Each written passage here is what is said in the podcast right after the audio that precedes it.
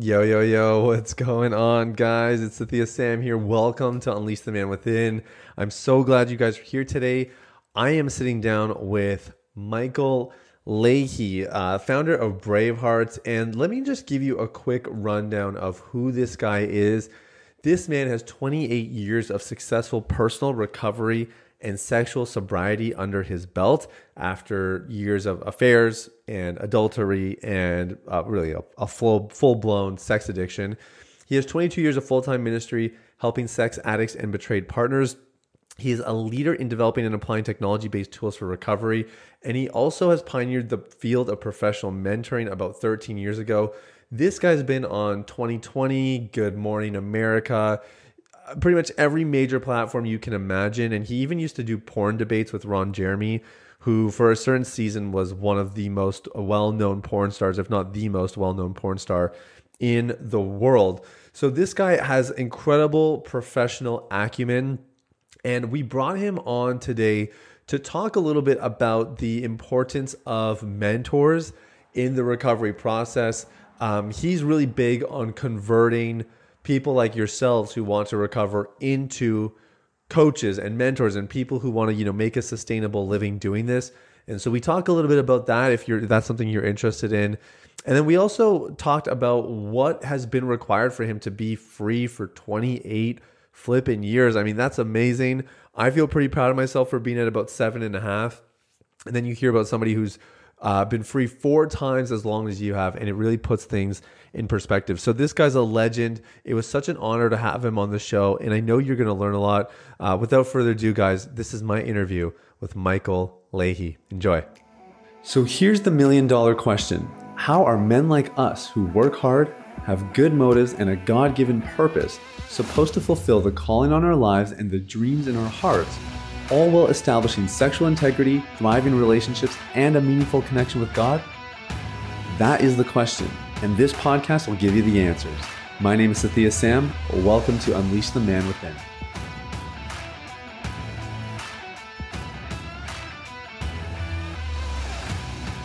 All right, well, I'm here with Michael Leahy, and I've been waiting a long time to to finally sit face to face with you. I know this is virtual, but it's still we're both sitting and we're both face to face, and uh, you've pioneered so much in this space. Uh, I, I just can't thank you enough for being here, Michael. Well, thanks for having me. It's uh, it's a long time coming. I've heard a lot about you as well. So thanks for all the work you're doing. Yeah, yeah. So I, I have to ask, I like asking this of people like yourself. You know, we've had Ron DeHaas, founder of Covenant Eyes, uh, Jonathan Daugherty, uh, sorry, Daugherty, who started, I think in 2005. You guys all pioneered something in the kind of sex and porn addiction recovery space, um, on, in a digital form, you know, before it would really had become established. And I, I'm wondering what it, what inspired you to do it? Because I, if I'm recalling correctly, you started in 02, 03, somewhere in that area where this was not like a cool thing to do. Um, what was it that kind of drew you into being in the space in the first place at a time like that? You know, I think it's probably the same thing that drew you. I mean, it's our story, right? Yeah. Uh, we went through extreme loss. I lost a marriage of 15 years, a family of two boys uh, had to rebuild those relationships over time. And so you just naturally kind of want to give back at some point in time. But also it was recognizing how great of a need there was out there uh, yeah. for people who were struggling like us to learn from those who have been, you know, down that path before them.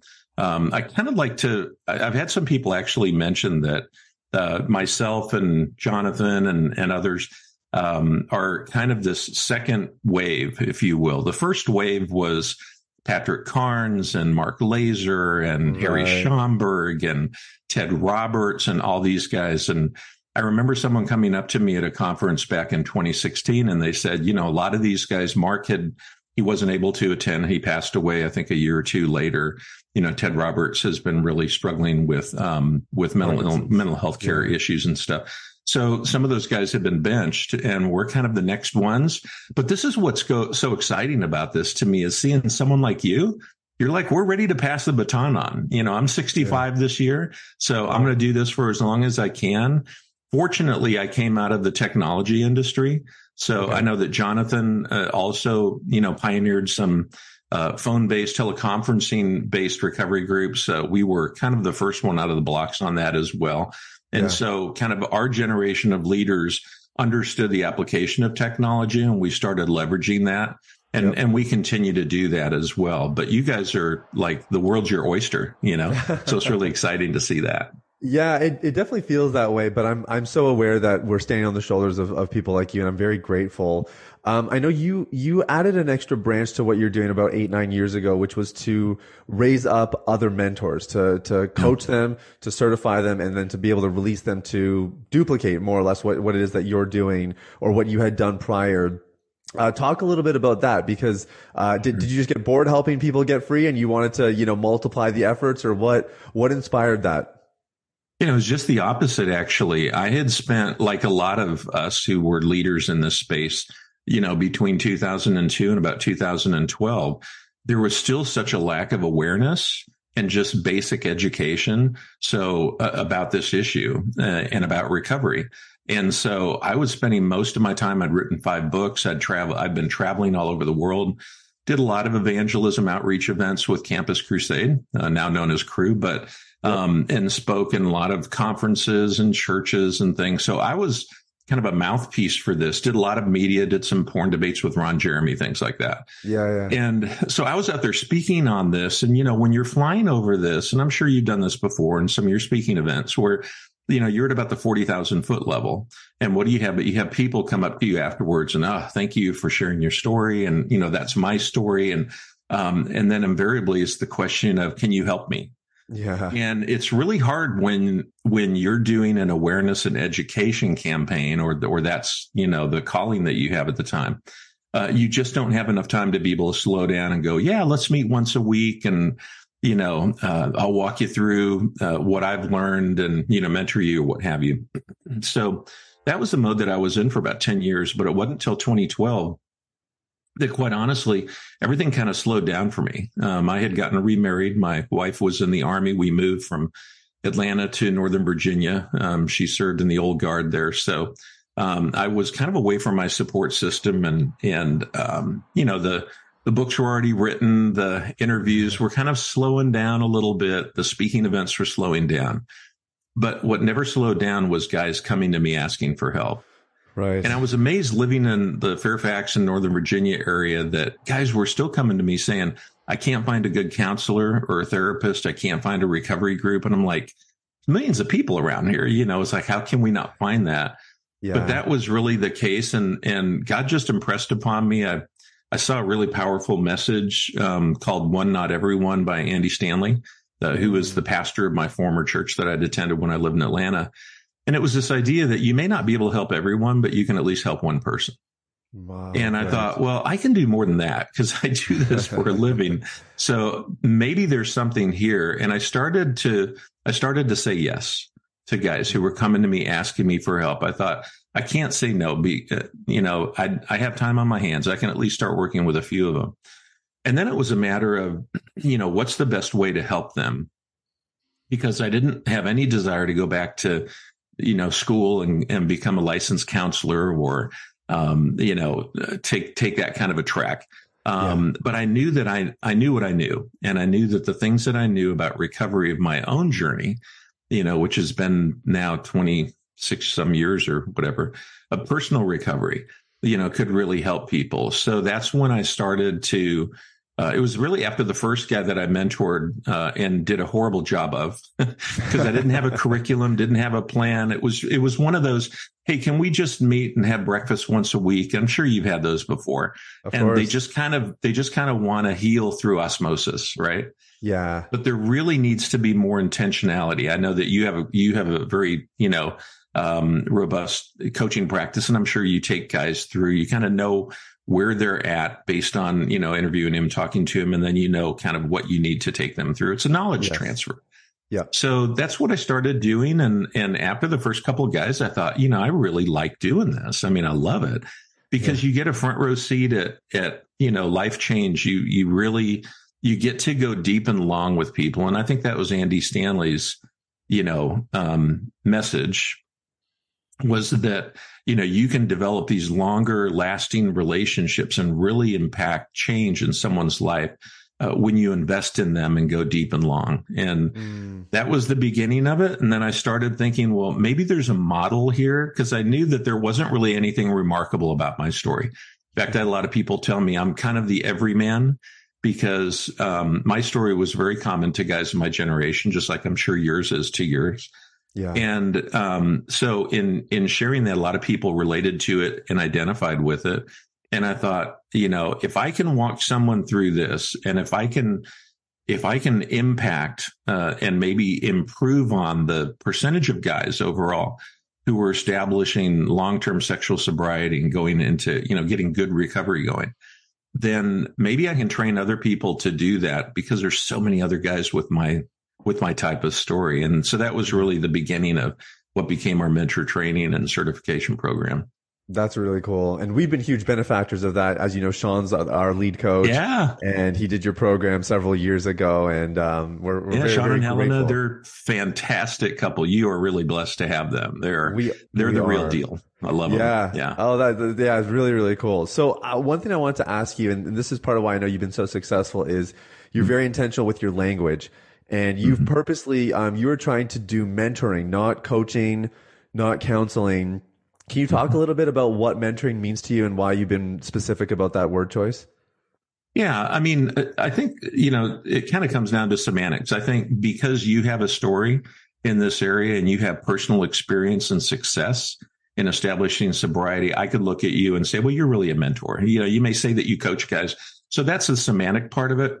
Sure. But there was really more intentionality behind choosing uh, to develop a mentor program. I actually, when I started looking at this again, knew that I didn't want to go into counseling, just had no desire, no interest in that, but wanted to help folks. And so the natural place I went to look for training was life coaching, right? Because right. there's a lot of life, you know, life coaching had really kind of in the early 2000s started to take off and, and eventually there were, you know, the International Coaching Federation and certification programs and all that. So I went through CTI's program, started to very expensive and very uh, comprehensive multi-year program.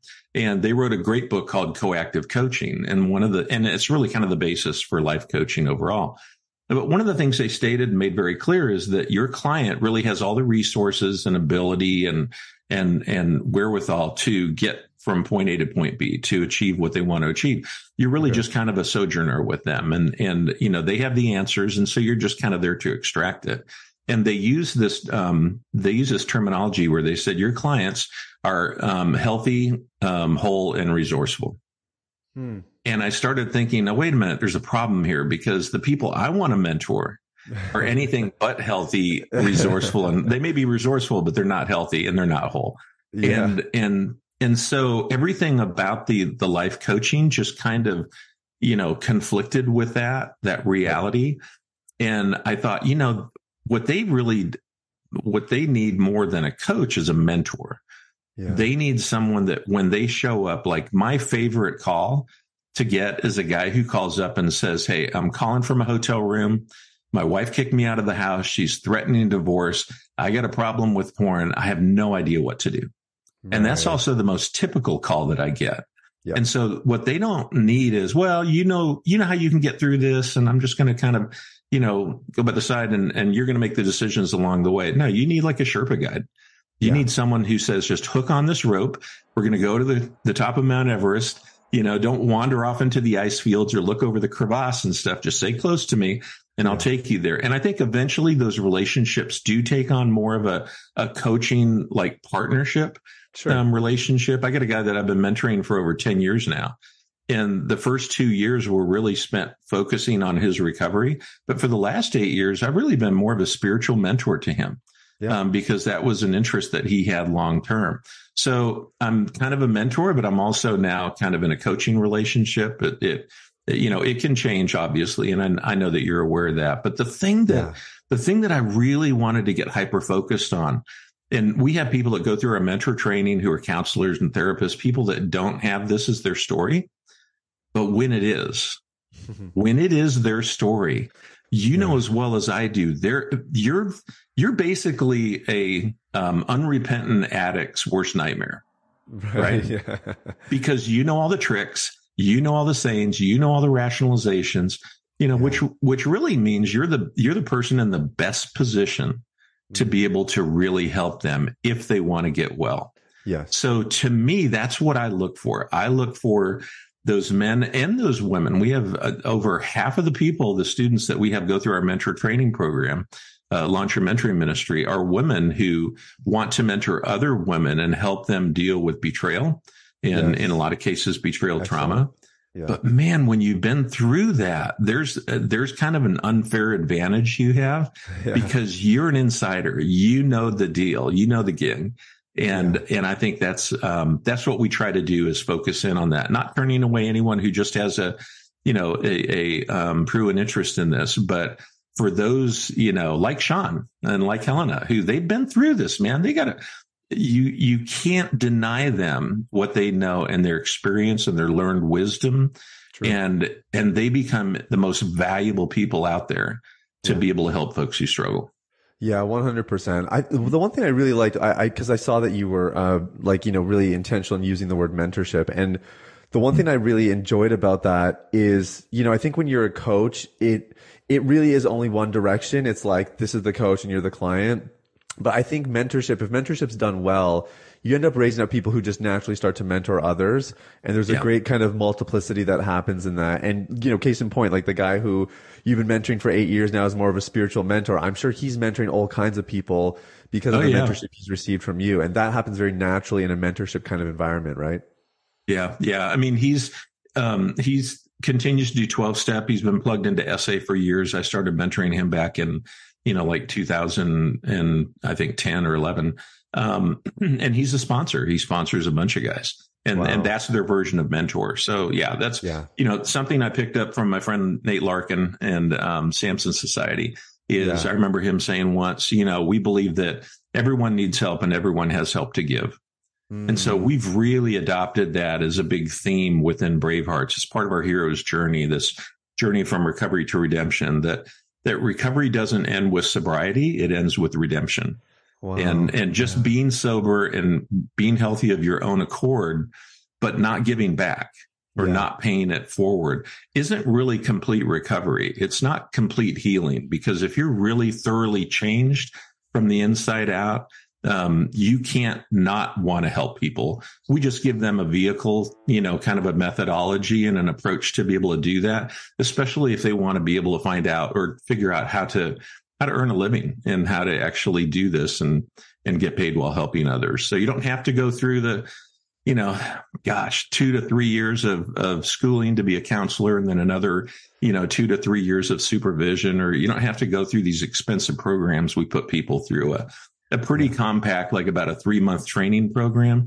Because here's the deal. They already know what they know about recovery. So you don't really need to train them in that yeah. They just need to see what a, a kind of a business model is that yes. will allow them to be able to either, you know, part time or full time be able to support their efforts because I've seen so many people that volunteer their way into this, but then they can get burned out.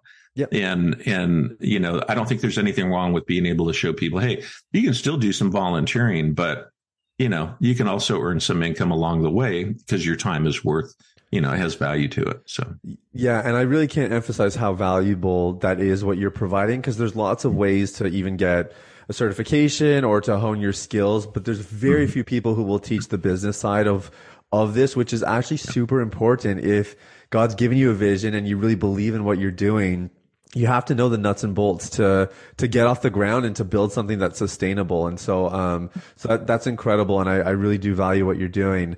Um, I, I wanted to ask you, Michael, you know, you have been in recovery for a long time now. Um, and you mentioned having to go through hell first to kind of get to this heaven that you're in now. Can you tell us a little bit about your story and what you're doing these days? I think it's been 28 years if I did my research correctly.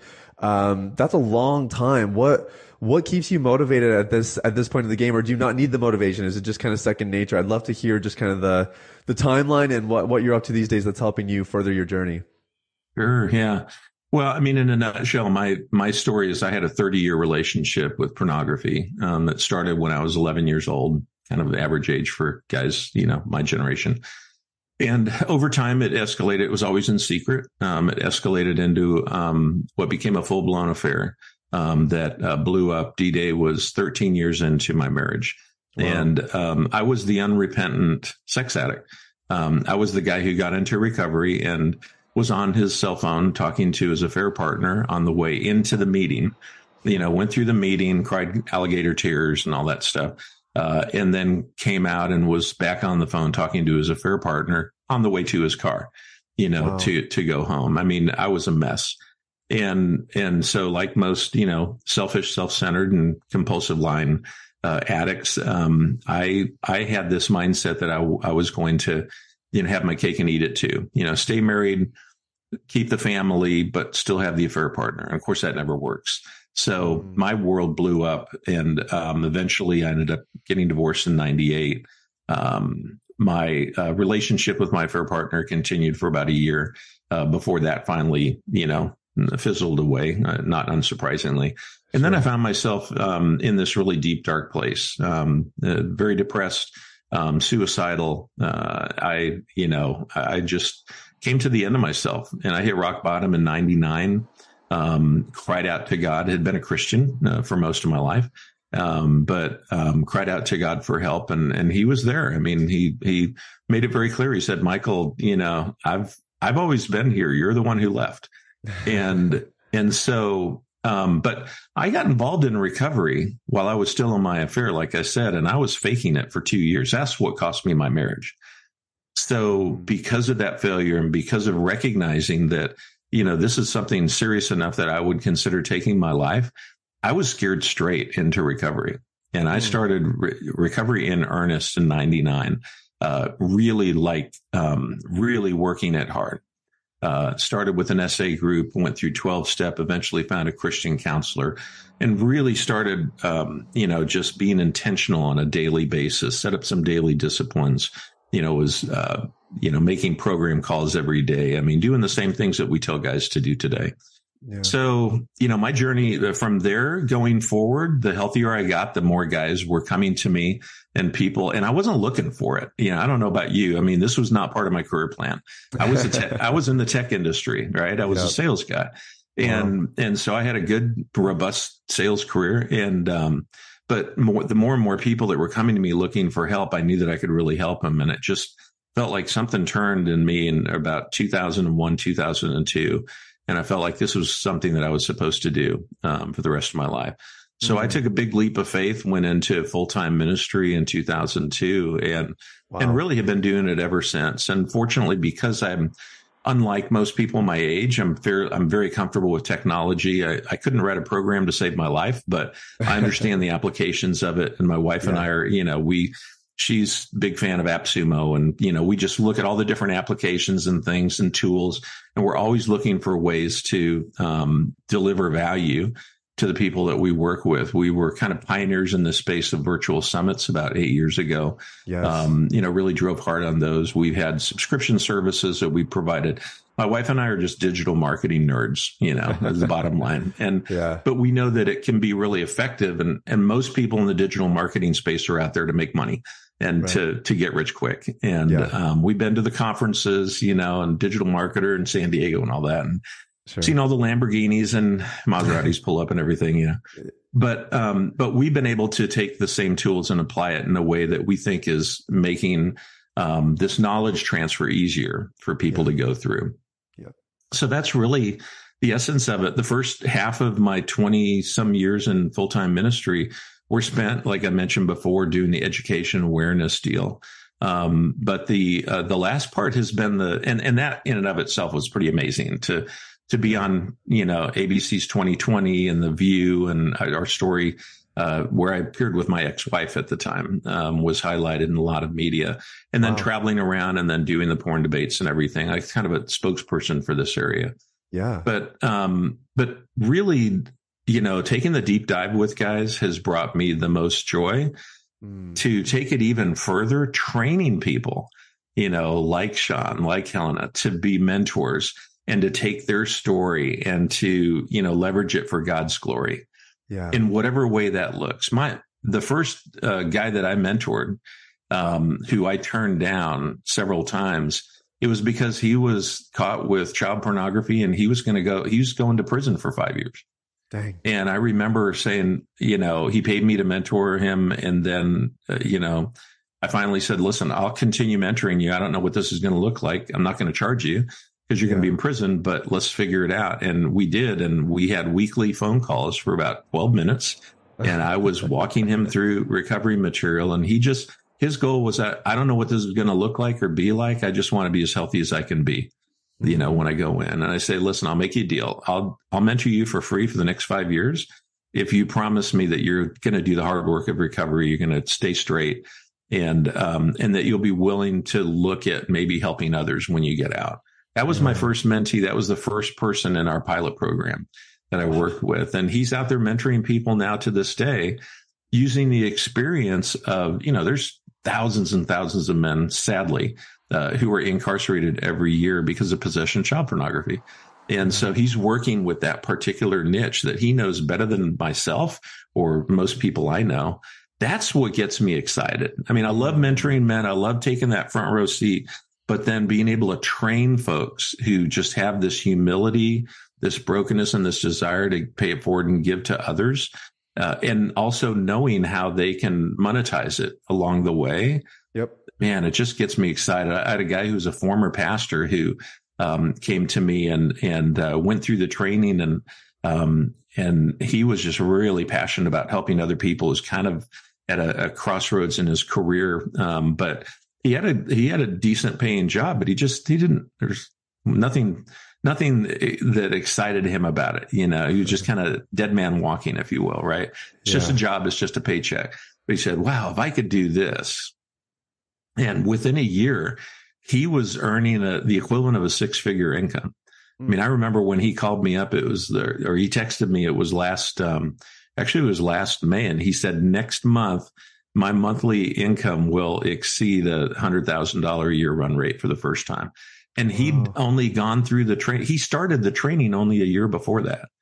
When wow. I see stuff like that, yeah. And also the fact that they're meeting a growing need, which is a whole nother thing of, you know, the huge, huge shortfall that we have of trained, experienced professionals being able to help folks in this area.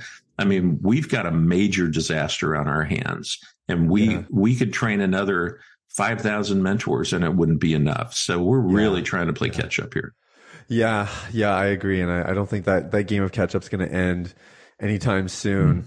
Um, let, let me ask you because you've obviously seen so you've you've raised up lots of leaders, you've worked with lots of people yourself, and I'm curious if the main issues that existed in 2002 when you were helping people are they still more or less the same issues now? Uh, has technology like to me technology has been a, an amplifier for sure but mm-hmm. I feel like the core issues that we're really resolving, I, I feel like they're always going to be the same or very similar.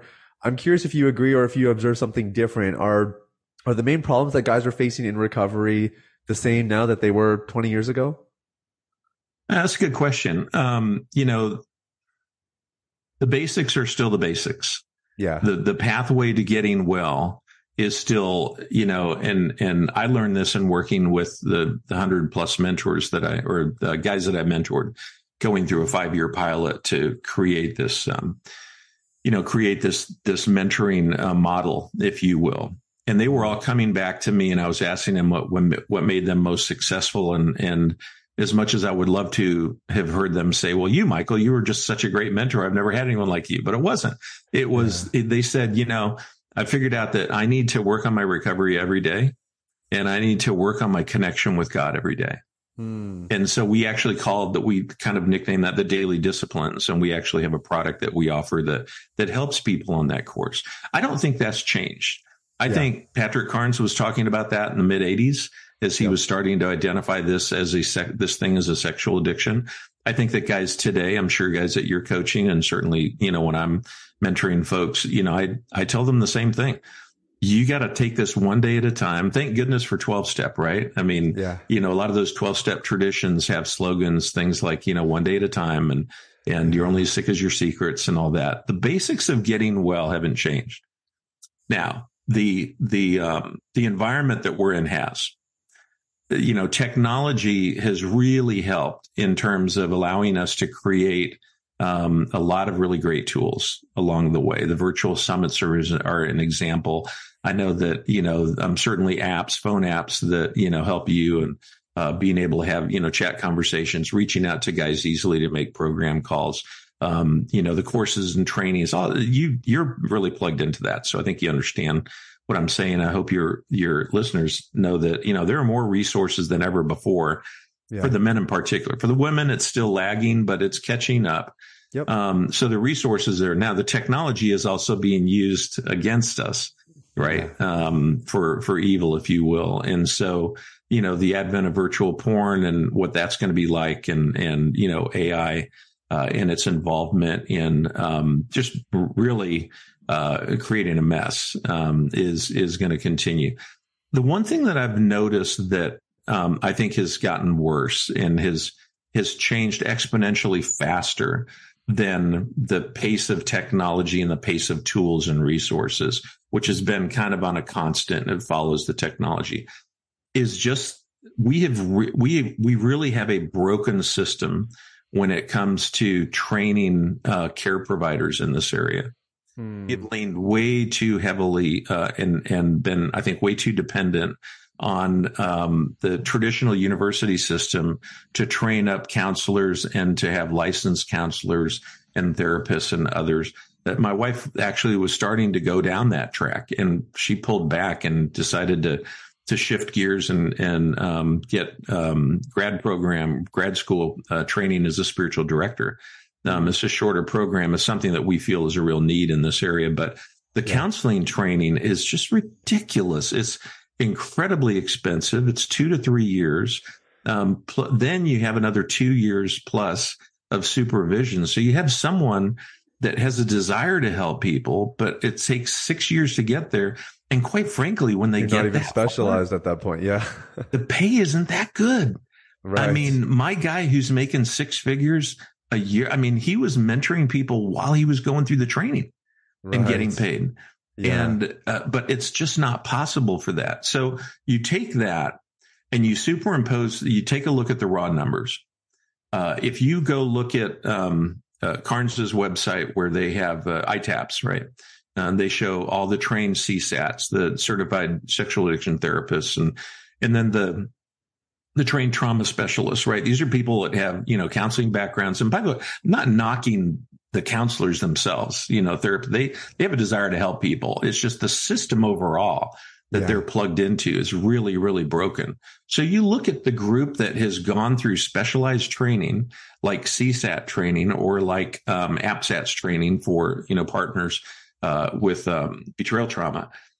You know, there's there's maybe 1,200 specialists trained in the entire world, right, in the area of sexual addiction right? Yeah, and it doesn't crazy. mean they're all good, by the way. I've heard plenty of, con- you know, just like you can get a good coach and a bad coach, right? A good mentor and a bad mentor.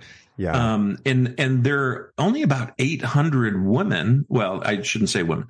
There are 800 who are trained in betrayal trauma. Most of those are women, right? Yeah. But right. 800 in the entire world. I mean, I did the math on that and, and just, just taking the, statistics of three to five percent of the population, adult population, being sexually addicted, which I still think is low. You know, I think it. I think numbers higher than that. You're talking about one specialist for every thirty-five thousand sex addicts. Jeez. One specialist for every forty thousand betrayed partners. Yeah. And I don't know if you've been talking to people lately about this, but what I'm hearing is folks that are looking for help. We have people reach out to us every day, multiple people every day looking for help, individuals, couples, partners, you know. Um, they're telling me that I'm calling the therapist and they're telling me it's six months before they can even, they can even return my phone call. Yep. Now, when yep. you go through D Day and you're in a crisis, you're the guy sitting in that hotel room or you're the wife sitting there with kids at home and the husband, you don't know where he's at but you've just discovered, you know, the affair or you've discovered the stash of, you know, porn or what have you. You're not going to wait around for six months. I mean, the marriage could be over by then. You know, yeah. your life could be shattered. People could be committing suicide by then. So yeah. this is what I'm talking about. And, and quite frankly, I've, I've gotten, you know, tried to become real aware of groups like the AACC, American Association of Christian Counselors, and some of the other associations, you know, that work in that area. And what I see a lot of is is specialists or, or counselors kind of bragging on the fact that they're fully booked. You yeah. know, kind of bragging on the fact that yeah, you couldn't get an appointment with me for six months. You know, it's like it's a badge of honor for them. You know, they're they're happy because they're full. But the right. problem is in the system that's set up that, by the way, on average is only de- delivering about a two to 3% success rate to begin with, you wow. know, um, for people that are looking for help. But the system is really, really broken and no one's, you know, there are very few people who are talking about that. That's the part, that's the thing that keeps me up at night. Yeah. Is, is a guy my age and looking at, you know, maybe have 10, 15 good, strong years left. Um, you know, where can we impact change? That's why I'm getting really laser beam focused on the mentor training and yeah. actually would love to be able to equip organizations like yours to be able to show you how to develop a mentor training program of your own so yeah. that we can create our own association. We need to get the multipliers going. Yes. Putting another thousand mentors out on the streets in the next four or five years is only going to double. Okay. We cut that down from one in 35,000 to one in 17,000. Yeah. Yeah. It's still a big problem, right? yeah. Yeah. Well, it's interesting. You kind of just articulated, um, like my own journey. Like I was in my nine to five, not loving it, wanted to do something different and wanted to make better money. I was super underpaid at the time. And my wife and I, the one night I was up late and we were looking at job postings and it was like, oh, you know, there's some positions here for like a licensed counselor or a clinical mm-hmm. psychologist that were actually paying pretty well. And then I looked and actually they wanted 10 years of experience to, to get that kind of salary. And I was kind of doing the, the math and the timeline and, you know, we wanted yeah. to start a family eventually. And like you, you just kind of seen us like you're signing yourself up for just a, a decade of pure stress, you know, and some of your, the best mm-hmm. years of your life or some of the most energetic years of your life kind of getting sucked away by, like you said, a system that kind of um, doesn't doesn't seem to really have everything together. And so I really do admire what you're doing, and I I, I respect it because I, I definitely see the need for it. Um, what is that? Do you think that it's as simple as that? Like, do you think if we just multiply enough leaders um, and get enough people helping, that that the tide begins to turn and people can get the help they need? Um, cause I know you were, you mentioned like you were really an advocate and a very public spokesperson.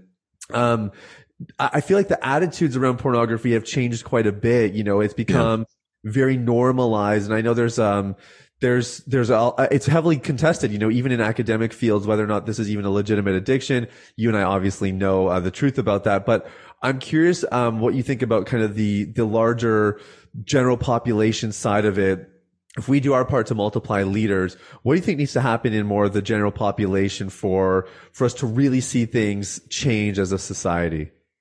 Yeah, that's that's a great question. Um, it, to answer part of that, no, I don't think um, training up, you know, an army of mentors or coaches or what have you, um, and just impacting that part of it is going to be enough. I mean, there is a societal shift, and and it's been happening. It's been coming for a while and I think part of that is, um, you know, part of that reflects the the shift of of morality in in our country and in, in the world, really, uh, and um, kind of away from, you know, considering this to be uh, anything more than just a taboo, uh, uh you know, like a religious construct, um, yeah. and yeah. and what have you. And we've all heard of before, so. So it really comes down to a person's life just becoming unmanageable and becoming a mess and pointing to that as the problem and the individual getting help.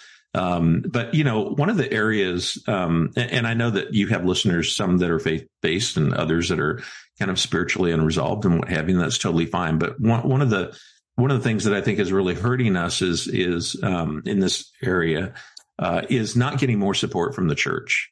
Um, the churches are can uh, you know th- this really when it comes down to it. I remember going through 12 step and, and being a Christian and, and looking at the 12 steps and going, wow, like seven of these 12 steps have to do with me and my relationship with God. Yeah, straight out of the Bible. Yeah. So this is pretty, yeah, this is pretty, you know, it's a, nothing hidden here.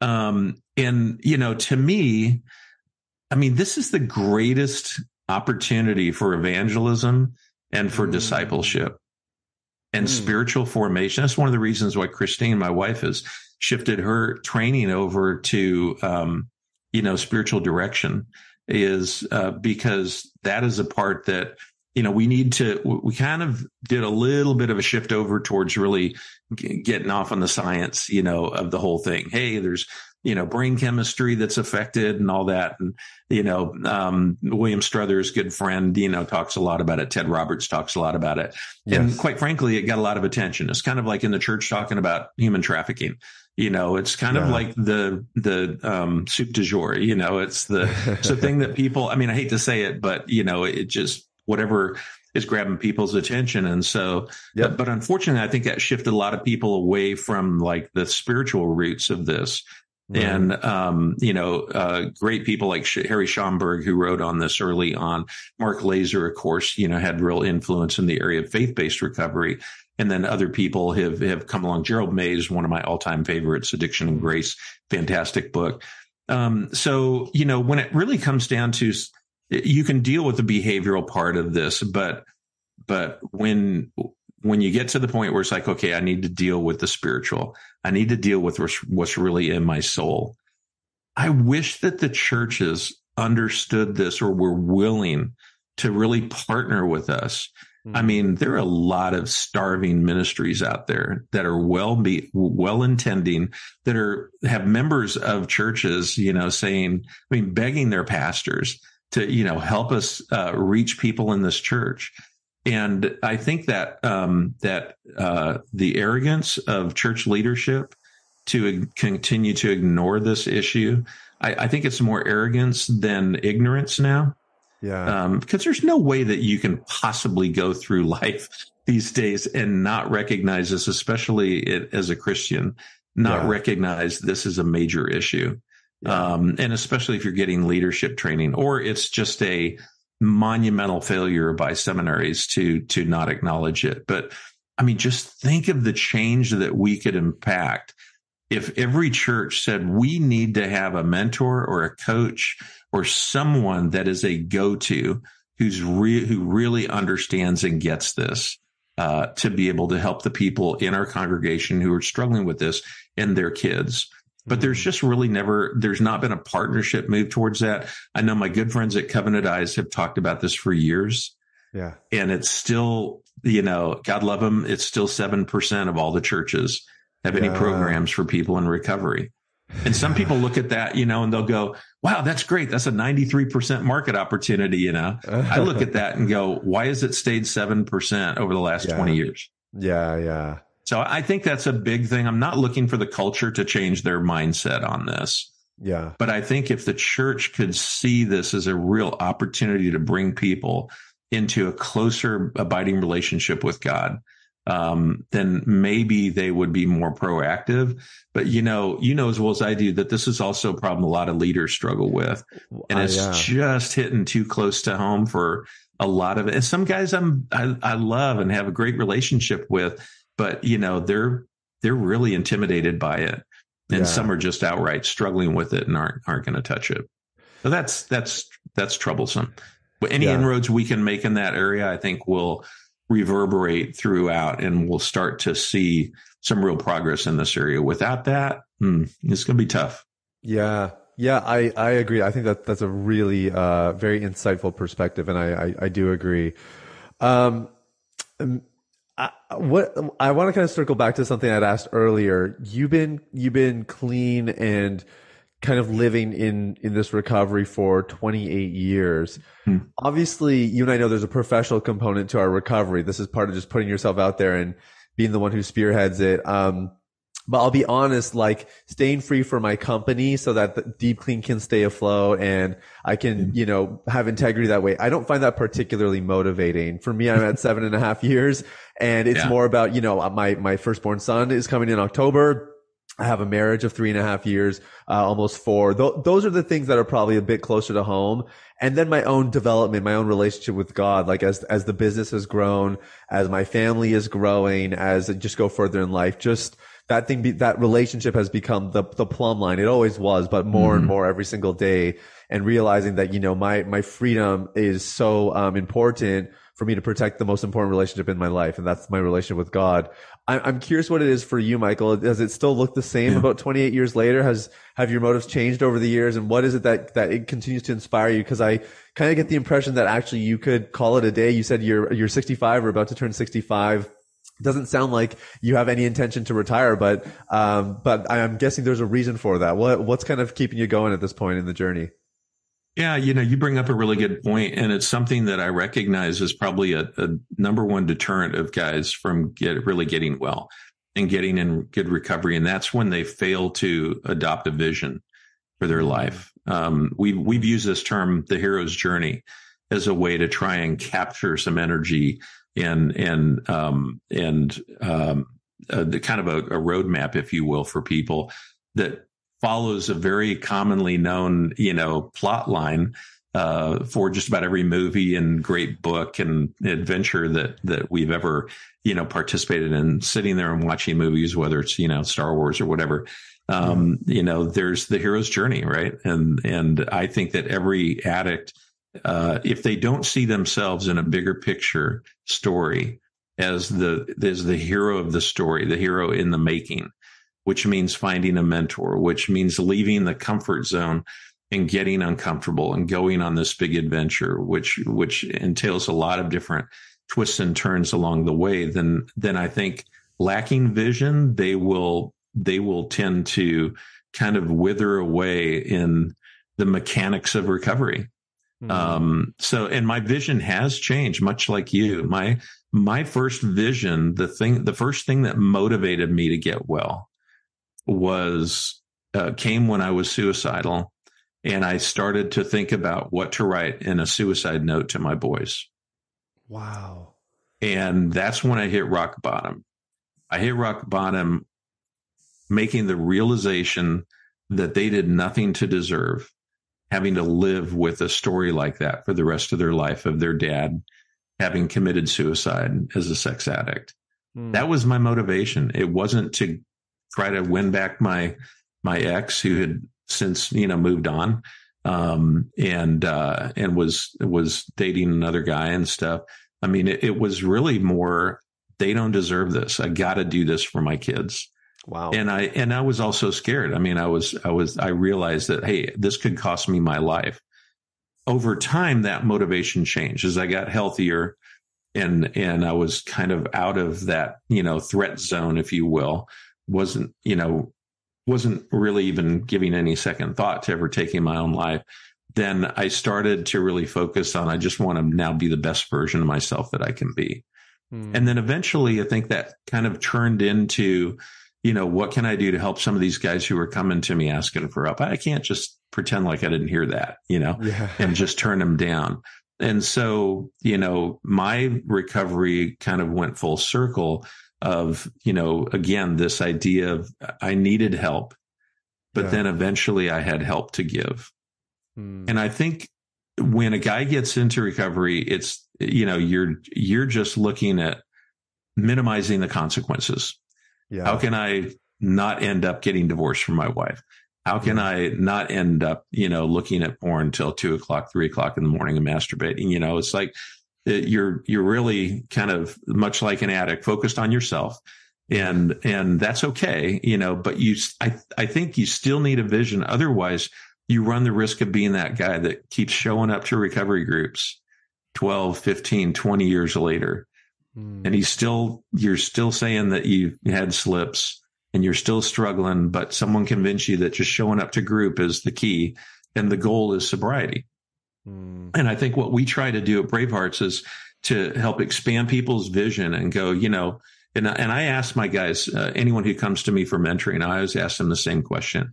I say, I want you to imagine what, what your life could look like three to five years from now if you were living in sobriety. Let's say that, you know, right now you're wrapped around the axle, you're struggling, you know, on a daily basis or whatever. But let's say you really are free from this. Yeah. What do you think your life could look like three to five years from now? That's where we start. Mm-hmm. And and it's amazing. Some guys really have a hard time being able to do that.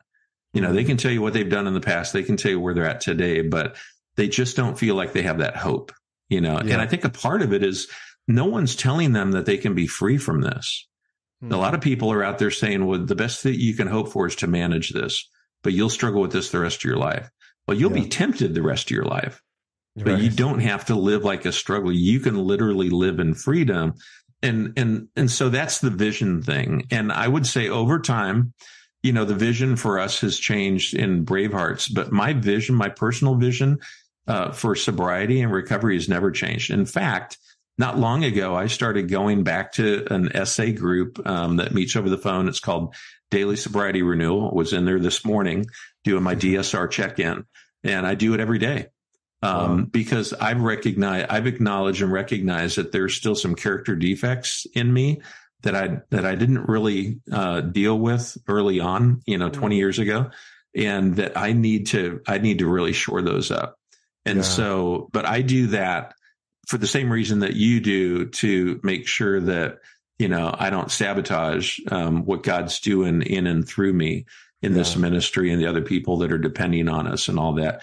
But my vision that's driving me is really the mentor. I mean, the idea of being able to create a whole new category of caregivers that yeah. can take the average layperson and turn them into someone like you, you know, or someone like Sean or someone like Helena or, or others um, yeah. who have this story and they can now leverage it for God's glory. That gets me real excited. That's going to keep me working until probably I just my last breath. Um, because uh, I never, I never tire from hearing of the stories and getting the emails from people that say, Hey, I've been working with such and such a person that you guys trained as a mentor. It's saved our marriage, you know, turned around my, turned around my life, you know, that kind of a deal. And it's a multiplier. And, and I just get really excited about that. But every person going through recovery mm-hmm. really needs to read that 12th step, you know, yeah. and really needs to buy into this idea that if you do the work, this isn't a luck thing you know, if you show up every day, if you do the work, if you, you know, if you make the right moves, and, and that's why I think that having a mentor or a coach like yourself is so critically important.